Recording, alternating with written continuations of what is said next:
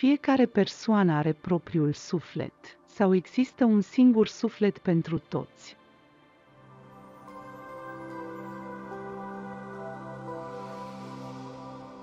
Scurt pe dos cu Alina. De fapt, există un singur suflet în lume, comun tuturor. Fiecare persoană percepe din unghiul său, din partea sa, tot acel suflet imens. El este gata să fie perceput de toți. Fiindcă Creatorul a creat o singură dorință de a se împlini, după cum se spune, am creat un început rău. Iar noi trebuie să corectăm acest rău împreună. Pentru că, în orice caz, suntem legați între noi printr-o legătură integrală, ca un singur trup, ca un singur om cu o singură inimă. Astfel, corectăm împreună toată această dorință și ajungem la o stare numită un singur suflet,